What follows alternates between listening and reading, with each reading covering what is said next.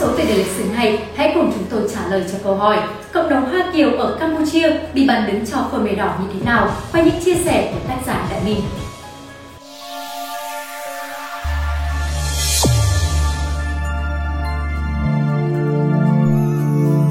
Trên chuyến xe đi sân bay ở Kennedy ở New York, tôi quen biết ông Lâm, ông là người đôn hậu thành thực, tuổi ngoài 50. Sau khi chào hỏi, rất tự nhiên, tôi hỏi ông, nghe giọng ông là người Quảng Đông phải không?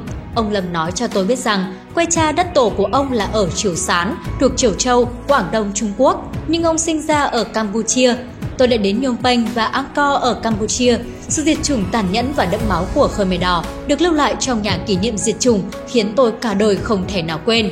Thế là tôi trò chuyện với ông Lâm về sự tà ác của chính quyền Đảng Cộng sản Trung Quốc và những sự tình đã diễn ra ở Trung Quốc.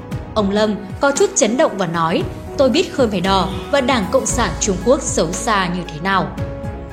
Khi được tôi hỏi, ông Lâm đã kể lại những trải nghiệm trong cuộc đời ông. Khoảng năm 1949, cha mẹ ông ừ, cha mẹ ông Lâm từ Triều Sán đến Nhung Penh mưu sinh. Nhung Penh khi đó là thuộc địa của Pháp. Bởi vì cha mẹ ông cần cù chịu khó nên cả nhà đã rất nhanh chóng đã có được cuộc sống yên ổn giàu có. Trong những năm niên đại 70 của thế kỷ 20, khi ông Lâm 18-19 tuổi, dưới sự ra sức giúp đỡ dẫn dắt của Đảng Cộng sản Trung Quốc, Khởi Mè Đỏ, Đảng Cộng sản Campuchia đã thống trị Campuchia. Người dân Campuchia bắt đầu những ngày khốn khổ khốn nạn chưa từng có. Giống như rất nhiều Hoa kiểu khác, tài sản nhà ông Lâm bị tịch thu, gia đình ông Lâm có 6 người, gồm cha mẹ và anh em ông, bị đưa đến nông trường ở vùng nông thôn để cải tạo lao động. Rất nhiều người do không thích nghi được với việc lao động cường độ cao và cuộc sống gian khổ thiếu ăn thiếu mặc mà sinh bệnh. Những người thân thể như nhược vô dụng và những người oán thán phản kháng đều bị hành quyết. Khi đó, ngày ngày đều nghe thấy, nhìn thấy những người bị bệnh nhìn thấy những người bị chết bệnh, chết đói, bị chặt đầu, bị bắn chết. Mọi người sống trong nỗi hoảng sợ cực độ. Một ngày nọ, quan chức Khmer Đỏ bảo mọi người tập trung xếp hàng, thì ra, có quan chức của chính quyền Đảng Cộng sản Trung Quốc đến thăm và chỉ đạo công tác. Những Hoa Kiểu vui mừng hết đỗi, đó là người thân, người tổ quốc chúng ta đấy, lần này được cứu rồi. Mặc kệ quan chức Khmer Đỏ quát nạt Mặc kệ quan chức Khmer Đỏ quát nạt ngăn cản, những Hoa Kiều xông lên phía trước, vui mừng vây xung quanh viên quan từ Trung Quốc đến, kể lể với ông về những khổ nạn của họ và việc họ bị ngược đãi phi nhân tính, thỉnh cầu chính phủ Đảng Cộng sản Trung Quốc giải cứu, giúp đỡ viên quan chức chính phủ Trung Quốc ngăn quan chức Khmer Đỏ không được ngăn cản người dân, đồng thời nói với các Hoa Kiều rằng có tình hình gì, có bất mãn gì thì cứ nói. Viên quan Đảng Cộng sản Trung Quốc có đăng ký họ tên, tình hình gia đình của mọi người và bảo họ về nhà chờ đợi. Những người Hoa Kiều tràn trề hy vọng, chờ đợi chính quyền Trung Quốc giải cứu. Mấy ngày sau, ông Lâm và em trai lên núi lao động, được mấy người chạy trốn thoát ra kéo lại và bảo anh em ông hãy trốn chạy nhanh lên. Viên quan chức chính quyền Đảng Cộng sản Trung Quốc đã bàn đứng Hoa Kiều đã giao danh sách đăng ký đó cho Khmer Đỏ rồi. Quân đội Khmer Đỏ đang bắt người theo danh sách và hành quyết trước đám đông. Anh trai của ông Lâm cũng đã bị sát hại rồi. Hai ngày mầm đang lo lắng trước sự an nguy của cha mẹ thì cha mẹ ông cũng đã mang theo chút thức ăn và mấy bộ quần áo chạy trốn đến tìm hai anh em ông Lâm như thế, cả nhà ông Lâm 5 người cùng với mấy người Hoa Kiều khác chạy trốn đến đây, men theo con đường núi, chạy trốn theo hướng biên giới Campuchia. Dọc đường, họ gặp ngày càng nhiều người chạy trốn, đi được khoảng 10 ngày thì đến Thái Lan. Ở Thái Lan, họ trú trong trại tị nạn và cứ thể ở liền mấy năm.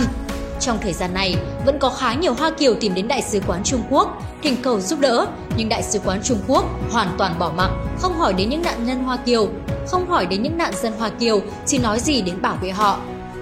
Sau này, các nước Âu Mỹ quyết định tiếp nhận nạn dân Campuchia thì quan chức sứ quán Trung Quốc bỗng xuất hiện trước mặt các nạn dân, nói rằng Tổ quốc quan tâm đến họ như thế nào, rằng chính quyền Đảng Cộng sản Trung Quốc sẽ giúp đỡ họ trở về Trung Quốc an cư lạc nghiệp.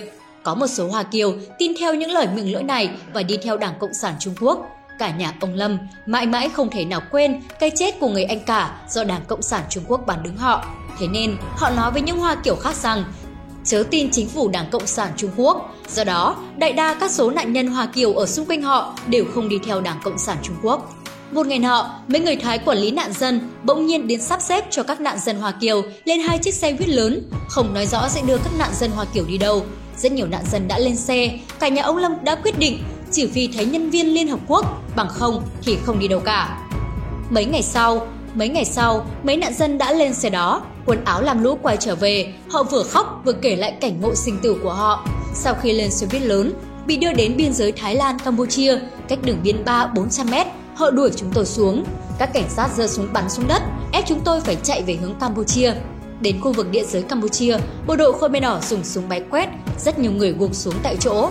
Những người chạy trở về được là nhờ chui vào bụi cây, nằm yên bất động mới thoát được thảm sát. Các nạn dân không biết tại sao lại xảy ra sự kiện này. Một hôm, họ gặp một trong số những người đã đưa các nạn dân lên xe buýt. Họ liền bắt lấy người này và muốn đánh anh ta. Người này sợ quá mới nói ra chân tướng, đó chính là đó chính là chính quyền Đảng Cộng sản Trung Quốc trả tiền để họ làm việc này. Đảng Cộng sản Trung Quốc không muốn để Hoa Kiều đến các nước khác, nói là sẽ làm mất mặt Đảng Cộng sản Trung Quốc. Ông Lâm phẫn nộ nói, chính quyền Đảng Cộng sản Trung Quốc quá xấu xa. Tôi luôn luôn nói với các con rằng nhất định không được tin những lời Đảng Cộng sản Trung Quốc nói. Tôi biết chính quyền Đảng Cộng sản Trung Quốc tà ác nhưng vẫn bị chấn động bởi những câu chuyện chân thực này. Khmer Đỏ năm xưa được Đảng Cộng sản Trung Quốc dìu dắt nâng đỡ, Đảng Cộng sản Trung Quốc nói gì thì họ cũng nghe theo. Nếu Đảng Cộng sản Trung Quốc muốn giải cứu Hoa Kiều ở Campuchia thì đó là việc dễ như trở bàn tay, nhưng họ lại ra tay sát hại đồng bào của mình, khiến những nạn dân Hoa Kiều ở vào tuyệt cảnh rất bi thảm, thật không còn chút nhân tính nào. Bản tính tà ác tàn nhẫn của Đảng Cộng sản Trung Quốc thì xưa nay vẫn thế, đằng sau những lời nói đường đường chính chính, những hình tượng đạo mạo đàng hoàng kia là những hành vi tàn bạo vô sỉ. Tôi cười và nói với ông Lâm rằng, may mà cả nhà ông đã sớm ngộ ra thì chúng ta mới có duyên gặp nhau hôm nay. Quý vị và các bạn đã theo dõi trên kênh Tiền đề lịch sử. Nếu thấy số này hay, đừng quên bấm like, share để lan tỏa thông tin ý nghĩa này và nhớ subscribe kênh Tiền đề lịch sử để nhận thêm nhiều thông tin lịch sử bổ ích. Còn bây giờ, xin chào và hẹn gặp lại.